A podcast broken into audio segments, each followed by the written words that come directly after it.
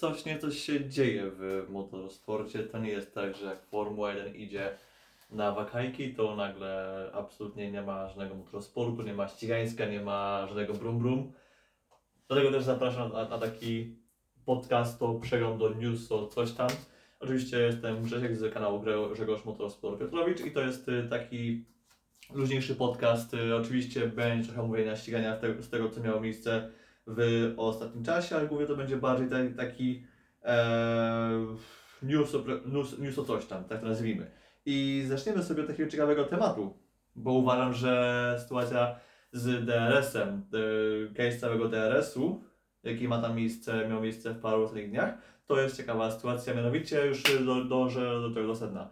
Y, Mniej więcej we wtorek wyszedł artykuł Automotor und Sport, w którym w, w poniedziałek wyszedł artykuł Automotor und Sport, którym y, owa gazeta opowiadała o tym, jak wygląda temat DRS-u, kto na tym najbardziej zyskuje. Oczywiście wyszło, że Red Bull bardzo mocno zyskuje, tam jakieś 20 km jest w stanie nagle wystrzelić, znaczy jest w stanie tam jakieś y, dobre 8-10 km jechać szybciej od całej reszty, y, gdy odpalą DRS, czyli ten wzrost prędkości na prostej jest najbardziej, najbardziej zauważalny względem ich rywali, gdy właśnie jest odpalony DRS i dobrym case'em, by to, by to wszystko właśnie wyśledzić, były kwalifikacje w piątek, w sobotę do Grand Prix Belgii, kwalifikacje do wyścigu niedzielnego, do Grand Prix oraz do sprintu do sobotniego też na Spa.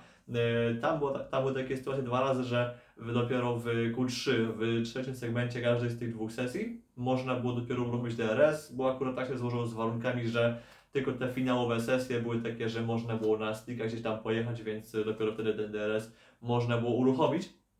I to był taki dobry case, taki dobry papier lakmusowy do tego, by sprawdzić, jak się właśnie spisują samochody właśnie z zamkniętym DRS-em, otwartym DRS-em.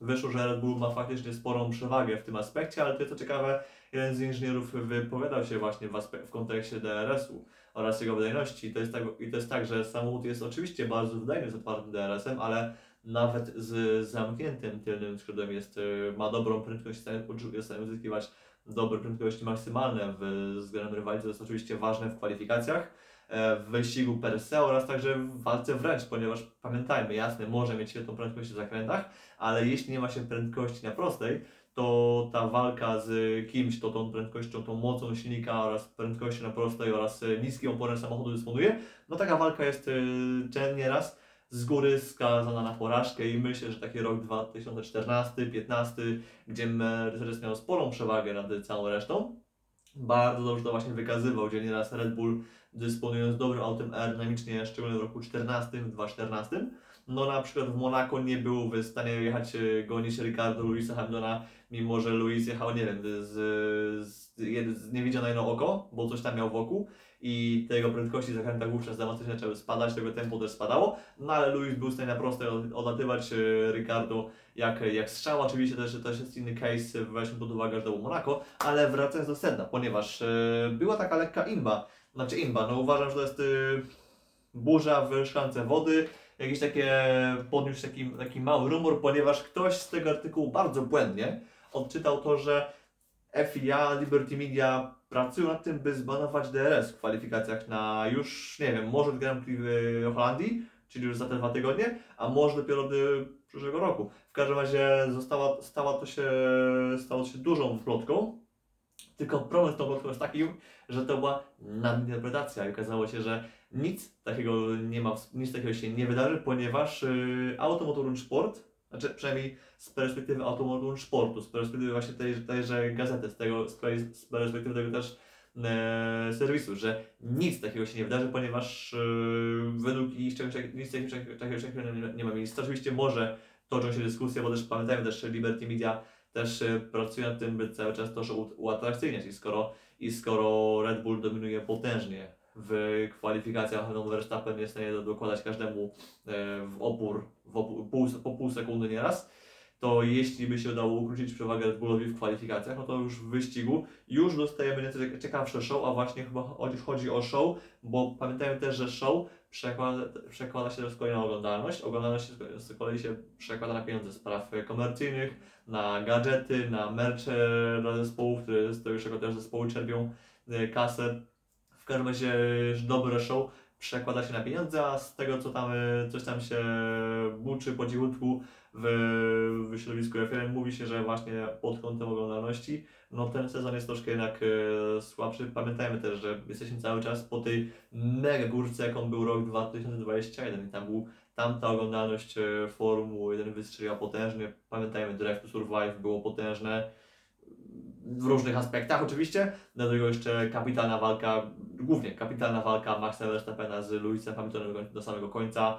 Na początek 2022 roku e, dobre podniesienie, podniesienie się Ferrari i wyglądało tak walka Ferrari kontra Red Bull, po czym nam w zeszłym roku mniej więcej po tych 4-5 wyścigach e, nam to wszystko zaczęło zjeżdżać, ponieważ Red Bull się okazało, że co? Zaczął dominować i cóż, sytuacja się troszkę, no stała się, powiedzmy to, oddaliła się od optymalnej i okazało się, że show nie jest aż tak fajne, że jak troszkę Red Bull nam dominuje, a e, po dłuższym czasie nieważne, czy jest Lewis Hamilton, czy Lando Norris, czy Max Verstappen, czy Oscar Piastri, czy Fernando Alonso, każda dominacja się nam prędzej czy później nudzi i tak jest też już w tym przypadku. No ja myślę, że ja osobiście tą dominacją Verstappena się znudziłem.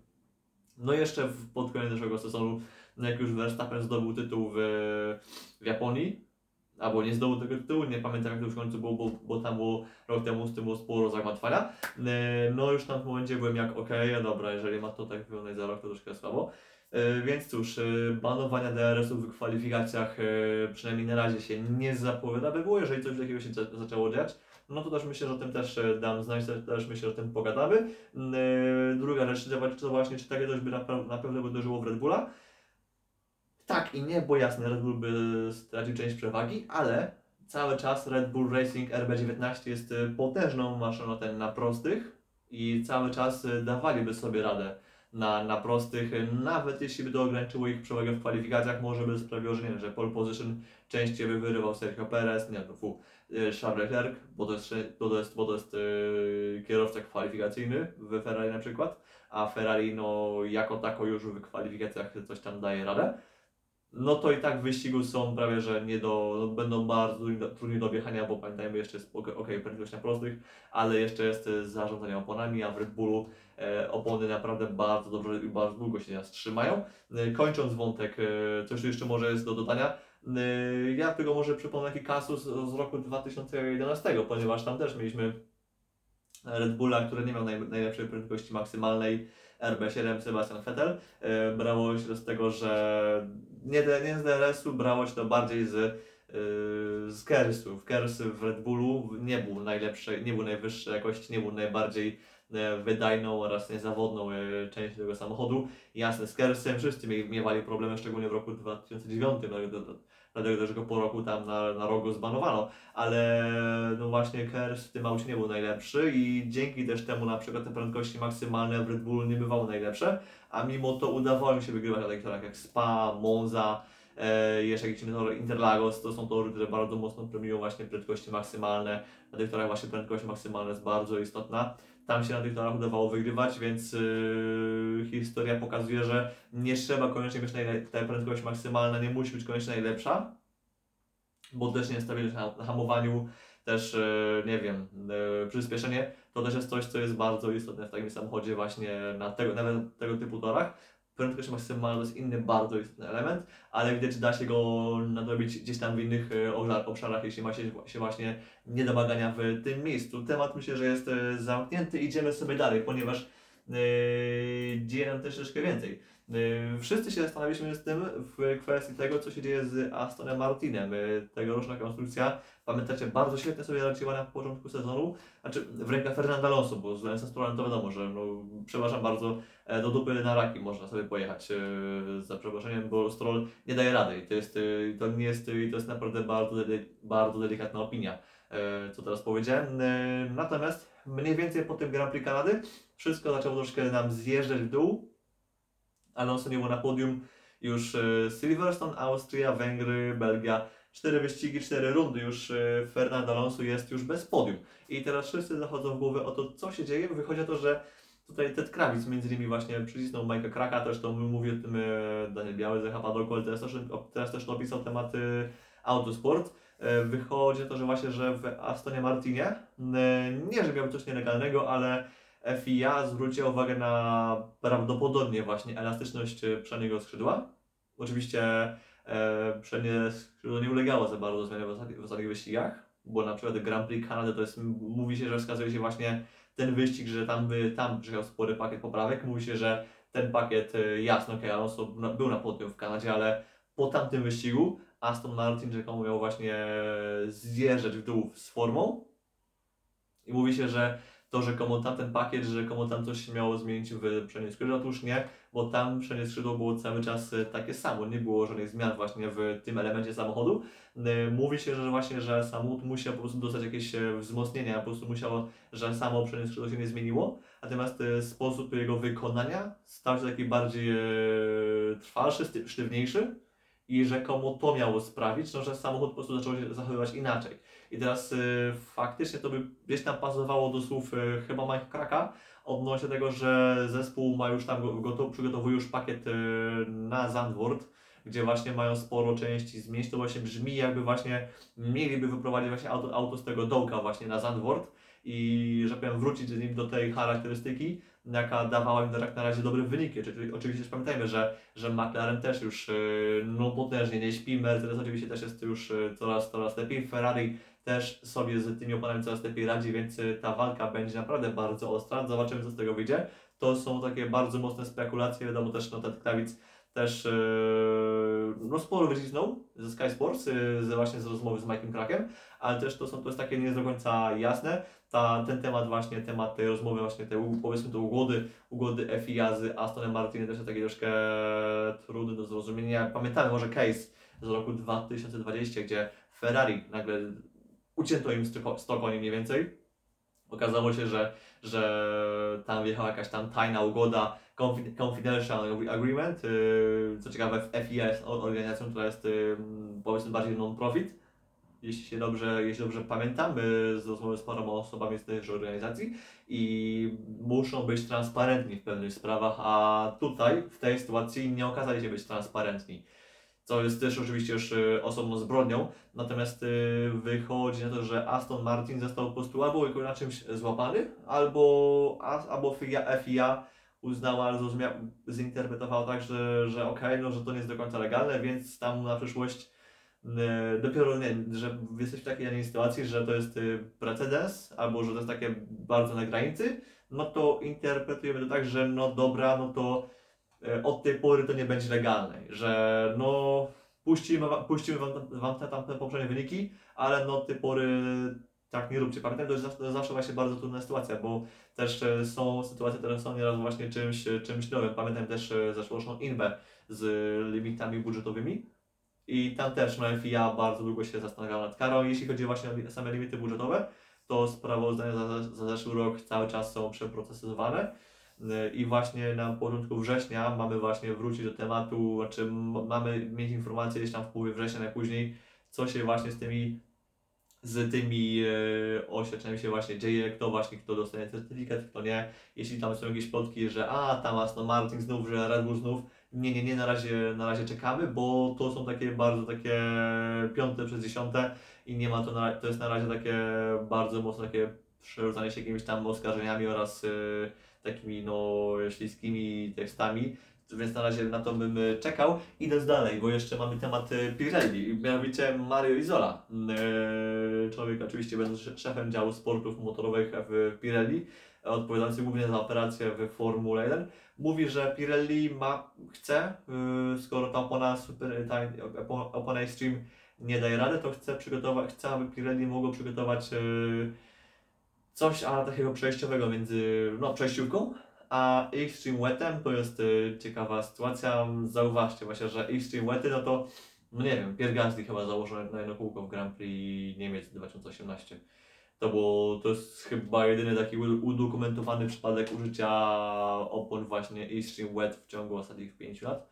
W każdym razie no, trzeba powiedzieć sobie jasno, że te opony nie są absolutnie używane. Jeżeli widzimy, że ktoś jedzie na Extreme Wetach, to znaczy, że zaraz będzie e, safety car oraz czerwona flaga w wyścigu na deszczu, ponieważ e, no, ta opona po prostu e, może zapewnia grip, ale widoczność za samochodem, przez to, że on, ona odprowadza tyle wody, jest fatalna. Oczywiście FIA też pracuje z zespołem nad tym, by, by ten temat pióropuszy wody zbijających się ze samochodami rozwiązać, bo to jest właśnie jeden z elementów, który bardzo mocno nam pogarsza show, bo no właśnie pióropusze mega pogarsza widoczność kierowców e, za samochodem rywala, a nawet już e, za przynajmniej swojego samochodu ledwo co są nieraz w stanie widzieć. I cóż, ja jestem ciekaw właśnie, coś, co by było z tą właśnie oponą. Czy to byłaby, może to byłoby właśnie taka trzecia opona? To jest taki ciekawy temat, no bo y, intermediate, przesiłka, daje sobie radę, jest bardzo, że powiem, bardzo dobrze, dobrze się spisuje. Natomiast y,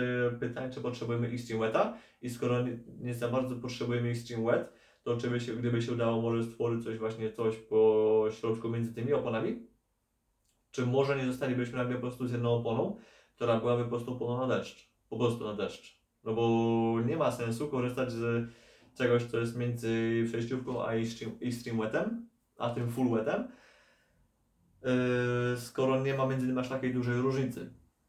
To jest taka trochę dziwna sytuacja. To jest na razie, to jest na, plan jest na razie w powikach. yy, Tam się mówi, że rok yy, dopiero 2025 miałby być właśnie rokiem debiutu tej opony, a więc rok przed tą dużą rewolucją, gdzie znów mamy mieć yy, zmianę formuły silnikowej, odciążenie samochodów, znów zmiana koncepcji aerodynamicznej prawdopodobnie, też to jeszcze nie jest uzgodnione, bo tam cały czas takie formalne przepisy jeszcze są, yy, jeszcze są właśnie w toku, to cały czas tym się jeszcze pracuje, ale w każdym razie sytuacja jest bardzo rozwojowa. Yy, idziemy dalej do, kolejnego, do kolejnych newsów, bo to jest tak, mamy, zaraz sobie do MotoGP, ale jeszcze najpierw parę takich newsów dosłownie wzmiankowych, ponieważ yy, Alex Marquez zostaje właśnie w MotoGP z Gresini, ja, ja Marquezie sobie zaraz troszkę wspomnimy. Lamborghini pojechało na testy ze swoim prototypem LMDH SC63, a więc yy, tym, który za rok pojedzie w WEC oraz w pięciu rundach yy, Endurance Cup w IMSA Sports Car Championship. IMSA ogłosiła kalendarz właśnie na Road America i tam na przykład tam z kalendarza wypadają Lime Rock Park, a zamiast tego wchodzi Detroit, a więc będzie więcej rund, więcej rund z prototypami. Plus też tam właśnie wchodzi długodystansowa runda na, na torze właśnie Indianapolis, a więc to jest coś, na co, nad czym właśnie Indy, nad czym IMSA, Indy pracowało, WEC też nad tym pracuje, by może właśnie zawitać na ten, na ten tor, bo to jest, yy, że powiem, bardzo mocno interesuje ich wszystkich, yy, wszystkie serie amerykańskie oraz nie, nieamerykańskie. Ciągną właśnie teraz do Indianapolis, to jest, yy, no tak kiedyś z Formuły 1, po prostu kiedyś, po prostu chcieli się za bardziej, bardziej się zaznaczyć w USA. Dlatego też ściągnięto F1 do USA na Indianapolis. Dlatego też potem ściągnięto MotoGP na Indianapolis. Y, Teraz y, Web też o tym myśli, ale najpierw pierwsze miejsce dostaje IMSA i będzie właśnie 5 rund y, Endurance Cupu, ponieważ właśnie do tego Endurance Cupu dołączy nam Indianapolis 6 godzinnik, jeśli, jeśli dobrze pamiętam. I właśnie w tych 5 rundach oraz 8 rundach WECA zobaczymy za rok po jednym aucie Lamborghini. Y, Auto zostało zshadownowane na Imoli. Oczywiście cały czas pracują y, nad swoim autem, pracuje jeszcze Isotta Franschini, która też y, tam co jakiś czas coś testuje właśnie głównie we Włoszech. E, Alpin ma teraz, miało teraz właśnie rozpocząć już testy swojego LMDH na to, że Paul Ricard na razie nic w ogóle nie wiemy, to jest w ogóle to, co jak, to jak Alpin ukrywa się ze swoim, ze swoim autem właśnie na testach, to jak bardzo mało w ogóle, w ogóle informacji wychodzi z Alpin, to przypomina właśnie case Akury, ale Akura i Alpin e, obydwie pracują z Oreką, więc to chyba jest, e, wynika chyba z Oreki, właśnie, że Oreka jakoś chce bardzo mocno e, cały temat, że powiem, dusić, żeby, żeby jak najmniej się wydostawało na zewnątrz. Cóż, coś tam się jeszcze, coś jeszcze się dzieje. Oczywiście jeszcze WRT mówi coś tam, że właśnie że przygotowują się tutaj do operacji, potencjalnej operacji w, LM, w G- LMGD3 w WEC-u. To jeszcze nie jest oficjalnie potwierdzone, ale na przykład już Porsche już powiedziało, że ich zespołem, który pojawi, wystawi auta, auta GT3 w WEC-u za rok to będzie Mantei, że Ferrari pójdzie z EF Corse, że właśnie prawdopodobnie BMW pójdzie z WRT, oczywiście to jeszcze nie jest pewne. E, Coś tam się jeszcze mówi o Toyocie i Lexusie, ale to, jeszcze, to, jest, to, jest taki, to jest taki temat no, bardzo śliski, ja bym, ja bym tego tematu raczej nie ruszał. Mm, Coś tam się jeszcze działo, ponieważ e, trochę tych newsów, e, no dużej, zbyt dużo ich nie ma, natomiast, natomiast myślę, że w tym momencie możemy sobie przejść na szybkości do, do, do, do, do, do MotoGP, bo tam mieliśmy bardzo ciekawe Grand Prix, e, Grand Prix Wielkiej Brytanii, które właśnie już, e, gdzie MotoGP zainaugu- zainaugurowało drugą połowę sezonu 2023 i cóż, okazuje się, że Peko Bania nie jest aż taki, e, nie jest aż taki niemożliwy do pokonania, ponieważ po pierwsze w sprincie No Peko został mocno zaorany, ponieważ wygrał Alex Marquez przed Marco Bezekkim, Maverickiem Vinalesem, Żanem Zarko, Markiem, e, Markiem, Alexem Espargaro, Jorge Martinem, e, siódmym Jackiem Millerem oraz ósmym Augustem Fernandezem i dziewiąty kończący strefę punktową był e, Brad Binder, dziesiąty Miguel Oliveira, potem jedenasty Luca Marini, dwunasty Fia- Fabio Di Antonio, trzynasty Enea Bastianini dopiero czternasty Pecco Bagnaia w sprincie. Natomiast y, w głównym wyścigu już w niedzielę po potężnej batalii wygrywa Alex Espargaro, tuż właśnie przed Pecco Bagnają, przed y, Bradem Binderem, Miguelem Oliveirą, y, Maverickiem Vinalesem, Jorge Martinem, y, Luco Marinim, Jackiem Millerem, y, Jorge, y, Jorge, Zarco, Raulem Fernandezem, Miguelem, Miguelem no, nie Miguelem, Augusto Fernandezem oraz y, 12 Polem Espargaro, 13 był Fabio Gentonio, 14 Franco Morbidelli oraz 15 Fabio Quartararo. I teraz sobie tak może po szybkości omówimy y, to, co się w ogóle działo właśnie, moje, tak, takie moje spojrzenie na performance'y poszczególnych zawodników. I ja bym sobie zaczął właśnie od y, Aprili ogólnie, ale oczywiście na czele jest Alex Espargaro, który mm, w sprincie był piąty, w niedzielę wygrał wyścig. I to pokazuje jasno, że Alex faktycznie z tym torem się bardzo dobrze lubi. Tak samo też Aprilia też y, jemu na tym też bardzo pasuje, to też y, potwierdza to, że dwa lata temu tu byli na podium, rok temu też mogli mieć y, bardzo dobry występ, gdyby nie była, gdyby nie to, że Aleix y, miał kontuzję po dzwonie w, tam w treningach. W każdym razie no, pokazuje, że, że Aprilia jest faktycznie mocnym pakietem, ale no, potrzebują dobrego toru, potrzebują specjalnych od, odpowiednich warunków, by wygrywać, co no, potwierdza potencjał Aprilii, że faktycznie postęp zrobili, bo są, byli w stanie pokonać wszystkie Ducati i byli bardzo mocni i, i tam się bardzo dobrze, bardzo dobrze im to wszystko wyszło, tylko no, potrzebują odpowiednie, odpowiednich warunków i trudno będzie im to powtórzyć w kolejnych rundach. Oczywiście przed nami są jeszcze takie rundy jak Aragon, jak e, Mizano i, tak, i, te, i te tory będą im pasowały. Jeżeli właśnie pasowało im Silverstone, to to właśnie te dwa wspomniane tory, właśnie Aragon oraz e, Mizano, będą, powinny też im bardzo dobrze leżeć, bo też przeszłość, historia pokazywała, że właśnie, że te dwa obiekty też im świetnie leżały. E, Maverick Vinales to też jest, myślę, że ktoś, gość, który też zasłużył właśnie na ten pochwałę ogólnie Aprilia właśnie świetnie, ka- kapitalny w ogóle występ w ten weekend, no bo właśnie Vinales drugi, tfu, drugi tak, w sprincie, w sprincie był tak, nie, tfu, trzeci. Trzeci to też tak e, rzutem na taśmę wręcz e, pokonał Żona Zarko. Trzeci, waś- trzeci w sprincie, piąty w niedzielę też świetny występ i też pokazuje, że Vinales, jeżeli właśnie wszystko zagra dobrze, to też jest bardzo groźny, jest bardzo mocny. Szkoda tego, że, że w końcówce no, nie dał się, niestety dał się, dał się właśnie połknąć e, Binderowi, dał się pokonać e, Oliveirze.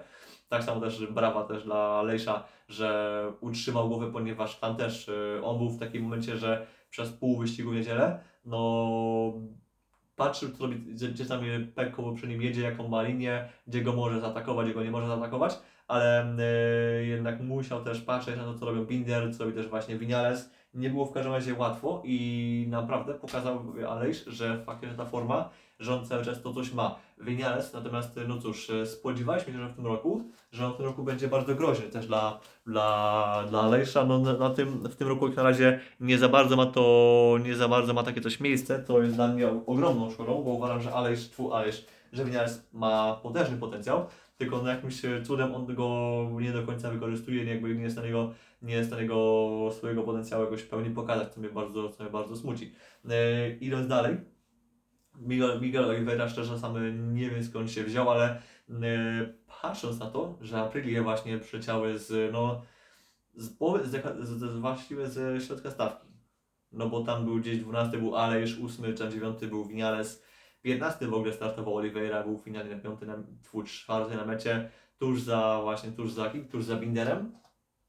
Pokazuje to, że faktycznie Aprilia miała ogólnie dobre tempo, że po prostu to był świetny motor, który po prostu dobrze sobie radził. To nie, to nie jest tylko Aleix Espargaro, to jest też właśnie cały, to jest cały właśnie zespół, to są wszystkie trzy, cztery motocykle, ponieważ Raul Fernandez, Fernandez był dziesiąty, a więc też taki solidny wynik e, jak na jego możliwości, jak na to, że też no, chłopak miał też trochę kontuzji, ale w sumie no Oliveira też był kontuzjowany, jakoś sobie radzi, ale e, Fernandez, e, Raul Fernandez ma też troszkę mniej doświadczenia i jak na to też jest, jest bardzo dobrze. Mm. Szkoda właśnie, że nie było Olivery w finale na podium. Odnośnie Peko Baniai, ponieważ e, to jest jednak uważam no spory zawód tego weekendu, bo też wiemy jak, e, jak mocno wszedł właśnie w, w wakacje, bo wygrywał, wygrał w Assen, był bardzo mocny na Zaxeringu, gdzie jednak no, mimo wszystko, mimo wszystko ulegnął, uległ Jorge Martinowi. Ja jestem troszkę zawiedziony właśnie, że, że w sobotę, po pierwsze w sprincie, znaczy do sprintu do, w kwalifikacjach był czwarty, po czym w sprincie w ogóle przepada na ten jakimś tam 14 miejscu w, w sobotę i mówi, że to nie jest, to nie jest jego wina, że to jest, to jest wina motocykla, że to nie jest, że on tam ze swojej strony mówi, że wszystko było, było ok, że na pewno to było coś e, z motocyklem, że na pewno coś to było z maszyną. To nie jest, e, to nie jest gra zespołowa, to jest po prostu Peko jest e, naprawdę bardzo mocno sa- samolubny. Nie potrafię powiedzieć, że my nie wykonaliśmy dobrej roboty, że tam, że nie byliśmy, nie byliśmy idealni, tylko znów słychać, że to jest y, znów wina zespołów, znów wina motocykla. Jasne, Peko dopóki będzie wygrywał, on będzie jak najbardziej kryty i on może jeździć na, na walny po Ibizie, nawet ciężarówką, nie tylko samochodem i może robić y, co chce, a Ducati będzie go kryło. Tylko problem jest taki, że no, w pewnym momencie no, atmosfera w zespole może nie być najlepsza, jeżeli y, jasne wygrywasz, ale jeżeli nie wygrywasz, to słyszysz od swojego ridera, jako mechanik czy jako inżynier, słyszysz, że to jest, e, że to jest twoja wina, że coś tam, e, coś e, skopaliście, coś, coś wam się nie udało, że poszliście gdzieś w złą stronę ze setupem, a, a wielki Peko, wielki pan Peko nie będzie, nie będzie ten, nie, nie, nie wskaże siebie nawet małym, małym paluszkiem swojej winy. Będzie się zapierał, że to jest, że on był idealny, że on wszystko zrobił perfekcyjnie. Tak się, tak się nie robi. Widzę, że u Verstappena też jest podobna sytuacja, że jeżeli Max robi, jeżeli w Red Bullu coś nie idzie, to Max no też nie panuje nad emocjami, znaczy Max nie panuje też w ogóle nad- emocjami i to też wychodzi jakby troszkę z, z jego dzieciństwa. E, To jest, to jest osobną sprawą. Natomiast Peko, no takimi komentarzami właśnie jak w sobotę, fanów sobie nie przysparza. A no poza, poza Italią to troszkę ciężko e, szukać się gdzieś tam e, fanklubów Peko Bania i wiadomo z, z wiadomego powodu nie jest on zbyt e, najpopularniejszym riderem w stawce. Natomiast e, w niedzielę prawie, prawie idealny występ, bo naprawdę to było, to było aż, aż, aż była wielka szkoda, że ten, że przerżnął to na samym, na samym finiszu. Z drugiej strony przerżnął to też w taki troszkę głupi sposób, ponieważ e, on de facto, on tylko, on, on wydawało się, że kontrolował to, co się dzieje za, dzieje za nim. Oczywiście Ależ bywał szybszy, ale zauważmy, że dopiero na, na ostatnim kółku, dopiero na finalnym okrążeniu, Ależ y, w ogóle zaatakował Baniaję. I do tej pory nie było żadnej takiej poważniejszej próby, gdzieś tam Peko, gdzieś tam się Ależ pokazywał, n- nie lusterka, tylko po gdzieś, gdzieś tam się pojawiał, pokazywał, gdzieś tam się wychylał czy coś tam, ale nie było próby ataku, gdzieś tam po prostu próbował tylko już musiał na psychę i wystarczyły de facto dwa błędy, ponieważ pierwszy błąd nastąpił na wyjściu z y, Lafield przez Woodcoat na prostą startową dawniejszą do Cops.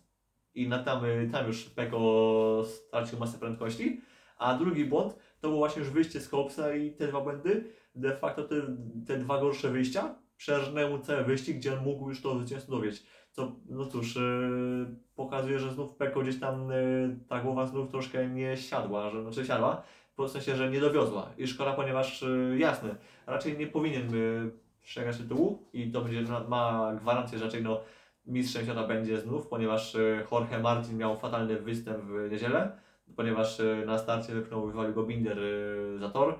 Potem Martin dojechał na szóste miejsce, ale no, punktów e, stracił, ponieważ stracił no ich 9 mniej więcej. E, Bezeki jechał świetnie, walczył o prowadzenie z Pekko, ale no w połowie dystansu się nam Bezeki wywraca, ale to pokazuje jasno, że jeżeli by tacy właśnie Bezeki czy Martin byliby, byliby w czołówce, to oni by natychmiast e, na takich błędach by skapitalizowali coś i natychmiast by się uporali z Peko, co pokazuje jasno, że no Peko, jeżeli by miał mniejszą przewagę w punktacji, no to znów by mu zaczęła psycha siadać i by wróciła, ta seria e, upadków, DNF-ów, e, innych sytuacji, jaka miała miejsce rok temu. Ale no koniec końców e, no, nie powinno to raczej mu e, przysporzyć poważniejszych kłopotów. E, tyle, no to po prostu no, będzie mu to troszkę się działo w głowie, ale w Austrii pewnie znów, jeżeli wszystko osiądzie fajnie, no to Pekko znów powinien nam, nam tam e, i być wręcz nie do powstrzymania. Sobie jeszcze spojrzę tutaj na baterię, czy na pewno czy na pewno mi baterii wystarczy też, e, nie, jesteśmy już niedaleko końca, ale jeszcze chcę mieć pewność, że na pewno mi tej e, bateryjki wystarczy. Yy, Z takich jeszcze słów wzmianki na pewno bym powiedział, że Bart Binder tak, to jest też yy, świetny występ podium w niedzielę. No jasne, potem yy, w sobotę troszkę dalej, ale też pamiętajmy też, że KTM niekoniecznie sobie najlepiej radzi na deszczu, yy, na chłodnych, warunkach yy, bywa inaczej, w niedzielę też bywa inaczej, bo też KTM z tym zarządzaniem oponami też yy, radzi sobie całkiem dobrze. Natomiast ofensywa właśnie Bindera w niedzielę to był też fantastyczny występ, świetnie, naprawdę pięknie. Natomiast na przykład, nie wiem, nie spisał się, fu, nie spisał się. Szkoda właśnie Jorge Martina, właśnie tego wypchnięcia przez Bindera na samym starcie, gdzie potem Martin musiał się przebijać, yy, przechodzić przez całą stawkę, by to szóste miejsce wyrywać, szkoda tych właśnie punktów, yy, bo to też pewnie zaważy na jego przyszłości, jasne, no raczej do, do fabry, fabrycznego zespołu Ducati nie awansuje. No ale zawsze jest to jakieś tam parę punktów więcej, zawsze walka z Bezekim też jest ważna, bo też nigdy nie wiadomo co się wydarzy yy, w potencjalnej przyszłości, a zawsze warto być gdzieś tam wyżej nad, nad na koniec sezonu.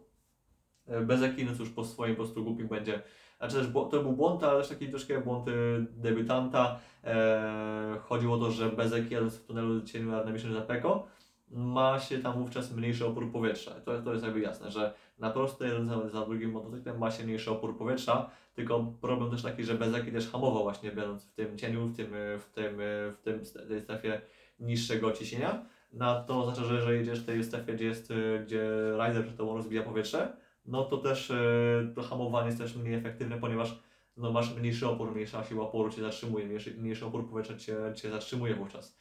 No i w takiej sytuacji po prostu e, Bezeki za szybko wchodził, wszedł na wejściu, przód mu się uśliznął i poleciał w kozły i to był taki no, bardzo szkolny błąd, za który no, przypłacił e, sporą cenę, bo myślę, że no, 20 punktów, no powiedzmy, że nawet 16 punktów jednak no, poszło się w ten sposób kochać. A też te 16 punktów, e, no nawet przy tych 11 punktach e, Martina, no na pewno by zrobił różnicę. Myślę, że na końcu roku może to zrobić różnicę. Nigdy, nigdy nie wiemy, co się na końcu roku wydarzy, nawet nie wiem, co się wydarzy w najbliższym wyścigu. E, idziemy dalej. Jeszcze, no ja myślę, że bym powiedział jeszcze o Hondzie. Znaczy wzmiankowo jeszcze fajnie, że, że Pole Spargaro wrócił 12 miejsce w niedzielę, więc jakieś tam punkty były, no ale no nie było tru, zbyt trudno punktować, ponieważ e, całe koniec stawki obsadziły Hondy i Yamaha. Japońskie motocykle są w czarnej, głębokiej to jest e, absolutna jakaś katastrofa właśnie z tym, co się dzieje właśnie z Hondą, z, z Yamahą, e, no ale też to pokazuje jasno, że ci dwaj producenci no, są po prostu utknęli potężnie i mówi się, że to nie jednak nie jest kwestia tam, nie wiem, e, transportu, logistyki właśnie, rozwoju motocykla, czy to jest kwestia kulturowa, nie, to jest po prostu kwestia tego, że e, tamte fabryki europejskie po prostu poszły w jakimś kierunku, którego powierzchni chyba Honda oraz Yamaha nie rozumieją. Oczywiście Yamaha też nie pomaga to, że, że nie mają, że nie mają też e, mocy w silniku i mają też inną, inny układ e, silnika, bo mają je- jednostkę rzędową, a nie fałkę jak, jak cała reszta. I to im też nie pomaga. No ale w Hondzie też mają też e, podejście, gdzie market jest najważniejszy, no ale też e, nie rozumieją opon. Jest po prostu cała masa rzeczy, które się dzieją nie tak w Hondzie Yamasze.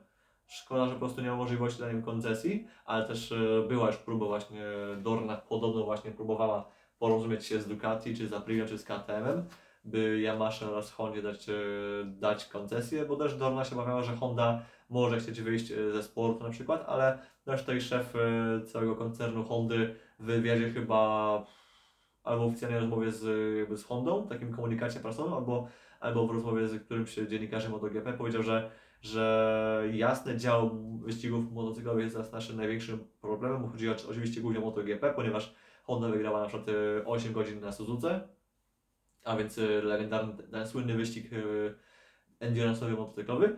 Natomiast e, wyścigi Grand Prix no, są teraz naszym e, największym problemem. Teraz tam masz, e, przerzucamy ludzi z wyścigów samochodowych, nawet z Formuły 1. Mówię, że tam właśnie, że tam e, na tym się fokusujemy, ale nigdy nie zamierzamy wyjść z MotoGP, co jest bardzo budujące właśnie w kontekście tego, co się właśnie dzieje na torze.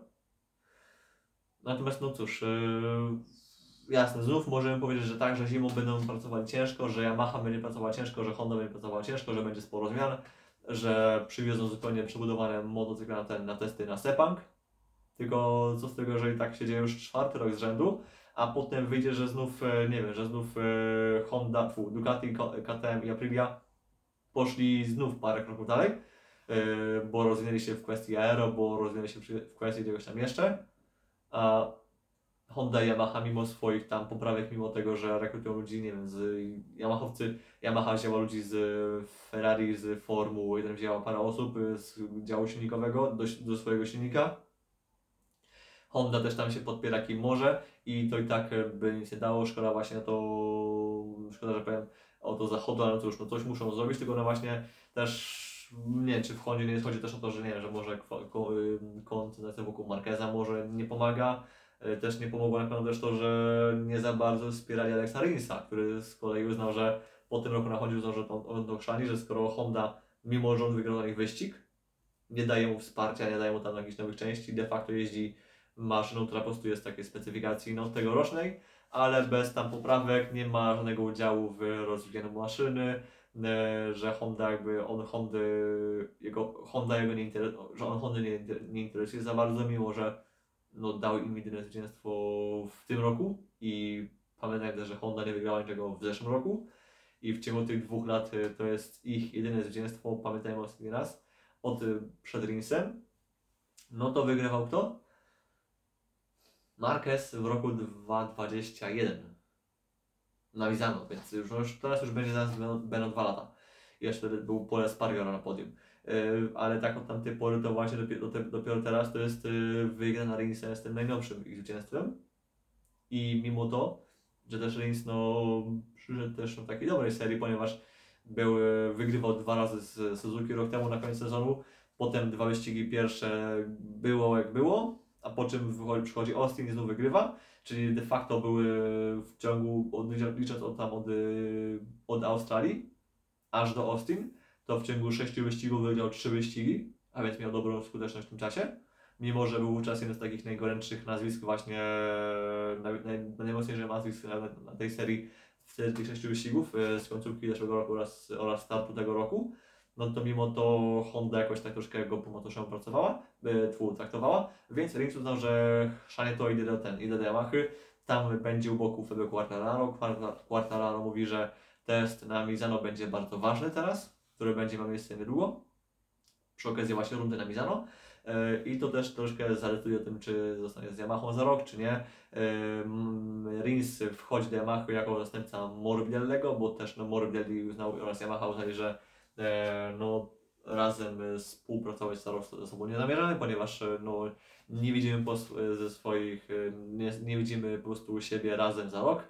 No zobaczymy, czy Rins coś z tego wykrzesa, no w sumie to jest jego powrót na ten, na motocykl typu właśnie rzędowa, rzędowa czwórka, no bo takim też jeździ na Suzuki.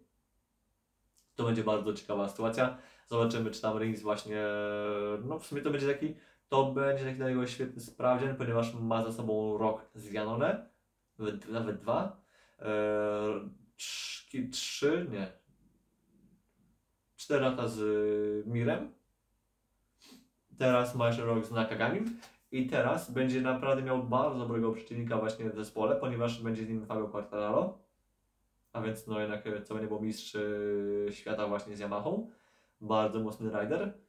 To będzie bardzo świetne, świetne porównanie, też właśnie będzie można porównać, jak sobie właśnie radzi mm, zawodnik Suzuki na Yamasze. To jest też dla mnie interesujące. Yy, Z kwestii MotoGP coś jeszcze? Myślę, że nie. No, nawet nie ma sensu omawiać wyników yy, Honda Yamaha. No, yy, tylko wspomnę jeszcze, że tam, że Fabio był na samym końcu stawki w sprincie, który liczył 10 okrążeń. Fabio Quartararo na mecie stracił yy, 30 sekund, a najszybszy był Morbidelli, który z tych, z tych sześciu za, za, zawodników Morbidelli na mecie stracił 27 sekund. To oznacza, że Morbi na każdym kółku tracił po 2,7 sekundy. Jasne, okej, Silverstone jest dość długie, bo czas okrążenia to są, to są, to są ponad 2 minuty, ale wciąż to jest yy, no, potężna strata czasowa. Bardzo, bardzo duża, na 120 sekund tracisz yy, 2,7 sekundy. To jest, to jest, to jest kosmos. Eee, rzucamy już temat, e, rzucamy już temat MotoGP. Na koniec ja bym jeszcze rzucił temat sobie e, na szybkości IndyCaru, bo mieliśmy, bo mieliśmy Grand Prix w Nashville i w Nashville cóż, no było troszkę, troszkę rozpierducha, ale głównie w końcówce, bo tam się działo tego najwięcej, tam, było, tam końcówka była, była w sumie najgorsza. Już tego kończymy, ponieważ bateria powo- powoli nie może mi zdychać. Natomiast cóż, końcówka była wesoła. Koniec końców e, Kyle Kirkwood przerywa na dominację, dominację Ganassi Racing na, na tym torze i mamy w końcu wygrane właśnie Andrettiego. E, Szkoda właśnie, że Scott McLaughlin nie był w stanie tego e, nawiązać e, tempem do Kirkwooda w końcówce, bo no Scotty był potężny, miał, miał bardzo mocne tempo, tylko no cóż, strategia, no właśnie Kirkwood dobrze się wstrzelił właśnie z, ze strategią, troszkę wcześniej, wcześniejszy pit stop i też potem to zaprocentowało w dalszej części rywalizacji. E, trochę się działo, właśnie szkoda, szkoda właśnie tego dzwonu, znaczy awarii u Malukasa, też e, Pat Howard e, szóste miejsce, więc znów, no znów coś nie poszło, to już Pat Howard ma do końca roku po prostu presję tego, by, cokolwiek wygrać, ale chyba to, jest, to wygląda po prostu ten sezon u Warda, jakby to był taki rok typu no, krok w tył, by za rok dać dwa kroki w przód. Mm, Bo Pato miał świetne wejście, dobre wejście w sezon, ale zawsze pechowe, po czym no w połowie sezonu to nawet miał w ogóle problem gdzieś tam ten wyścig, wyścig ukończyć. E, teraz no te wyniki są no cóż, kiepskie i chyba nie ma innej opcji jak po prostu już dokończyć ten sezon. Mamy teraz właśnie Grand Prix w Indianapolis, a więc drugi wyścig, drugi raz jedziemy na to, że ulicznym właśnie w Indii. E, natomiast e, natomiast cóż, natomiast e, mamy jeszcze tam, mamy, mamy, mamy, mamy, bo teraz mi się teraz nie pochrzanić. Mamy teraz Grand Prix Indianapolis, potem jeszcze jest e, Gateway, a więc Gateway, a więc Olaj, e, no, Oval, Oval. No i potem jeszcze jest Portland, e, więc też taki bardzo imbowy tor, gdzie są bardzo imbowe tory, fu, tory, bardzo imbowy pierwszy zakręt i całość się kończy Laguną Seką e, we wrześniu. Cóż, trzy rundy, tfu, trzy rundy, cztery, cztery rundy do końca, no chyba Patu już po prostu ten sezon e, chce dojechać i chce już go po prostu mieć za sobą. Też e, to miał być taki spory, taki spory krok dla McLarena. Trzy auta na pełny sezon z Rosenquistem, z Rossim. e, No Rossi, no nie spodziewam się, że będzie lepiej, ale no też jestem tak troszkę na razie kiepska, bo na razie jest 11 w punktacji. Jeszcze no weźmy pod uwagę to, że na razie po prostu jest dominacja no, Alexa Palou. No cóż, nie ma, McLaren po prostu ma ciężki sezon. Obiecywałem sobie troszkę więcej po nich, ale cóż, yy, no Pato nie ma szans, by coś jeszcze dowiózł. No jakby jeszcze serio by udało się wygrać w tym roku, to byłoby to bardzo budujące dla niego na za rok, bo już, no już on nawet się nie za bardzo w ogóle liczy w, w walce o tegoroczne mistrzostwo. Matematycznie jeszcze ma szansę, ale no, ale no w praktyce wiadomo jak, jak to wygląda. Co bardzo ciekawe, jeszcze w ten weekend jedzie z IndyCarami, bo IndyCar idzie w sobotę wyścig, ale jeszcze w niedzielę daje głównym jest NASCAR i to jest naprawdę bardzo, bardzo interesujący weekend yy, przed nami, bo mamy też sporo gwiazd, bo mamy tak, mamy Kamojego Kobayashiego, mamy Johnsona Batona, mamy Shane'a Van Gisbergena jest naprawdę cała plejada gwiazd, taka się pojawi właśnie teraz w, w Indianapolis, też na, na torze drogowym, a więc przypomina mi się nasza na 6-7 chyba jakoś tak. Tam się sporo działo dwa lata temu, gdzie byśmy no konkretny rozwał na, na, na restartach i tak dalej, te krawężniki no troszkę nam tam y, inby narobiły. Będzie ciekawie, to będzie bardzo ciekawe ściganie. W niedzielę chyba po 20.30, ale pewnie koło 21.00 będzie zielona flaga. Natomiast w sobotę po 18.00 mniej więcej, czy tam nie, tfu, po 20.00 startuje Grand Prix, Grand Prix Indianapolis y, numer 2 w tym roku. Cóż, to będzie fajne ściganie właśnie w USA. Nie ma IMSY w weekend. IMSA jechała w Narod America w ostatnią niedzielę i tam też e, w GTP było sporo zabawy, chociaż Porsche troszkę odjechało. Jedno Porsche, ale cała reszta Porszaków była troszkę dalej. Dzięki czemu show było fa- bardzo fajne. Tam też e, jeszcze mamy chyba dwa tygodnie przerwy do, ten, do, do powrotu sezonu, bo jeszcze jest runda w Virginii dla Audi GT i jeszcze mamy w, już we wrześniu finał sezonu tym na, finał sezonu tym na, na, na, na. Yy, na Petit, w Petit Le Mans, czyli na, w, w Atlancie i tam cóż pożegnamy klasę LMP3 w Wimsie. Dla, ja się bardzo cieszę, dla mnie już tę klasę mogliby już pożegnać. nawet e, nie musimy, nie musimy tą rundę czekać. Cóż, e, tak jak mówiłem, jasne, jest troszkę spokojnie w motorsporcie, ale cały czas się sporo dzieje. Ja teraz e, dziękuję cóż za, za obecność. E, e, cóż, się myślę, że jakoś za tydzień, bo tak mówię, też troszkę wa- warto się dać na jakieś wakacje, troszkę wyluzować, plus ja też e, parę artykułów chcę w końcu zrzucić. Bajdział też warto spać na ten artykuł Piotra Szczepanika, gdzie uważam, że bardzo fajnie opisał sytuację Kubicy z, z klasą Hypercar w WEC-u oraz IMSie z GTP, a chociaż bardziej z Hypercarami. E, warto się ten, e, na ten artykuł wbić właśnie na, na, jego, na jego bloga. No my cóż, słyszymy się prawdopodobnie za tydzień właśnie przed Grand Prix Austrii. Fu, Austrii. E, tak, Austrii w MotoGP, jeśli powiem chyba wcześniej, że Misano jest najbliższa, ale e, tak, najbliższa jest Austria, potem jest Misano, potem mamy Aragon, a potem jest cała ta część e, azjatycka. A teraz no cóż, pięknie Wam dziękuję za obecność. e, Zapraszam też oczywiście do śledzenia moich e, sociali, na Twittera, TikToka. E, tak, Twitter, TikTok, tak, tylko to. Jeszcze oczywiście Spotify, jak ktoś właśnie chce bardziej słuchać tego podcastu w formie audio, to zapraszam na Spotify, który będzie oczywiście za chwilę w linku poniżej. A to był cóż, ja jestem Grzechu z podcastu Grzegorz Motorsport Piotrowicz, z podcastu Gre- Greg Motorsport. Pięknie dziękuję, do usłyszenia.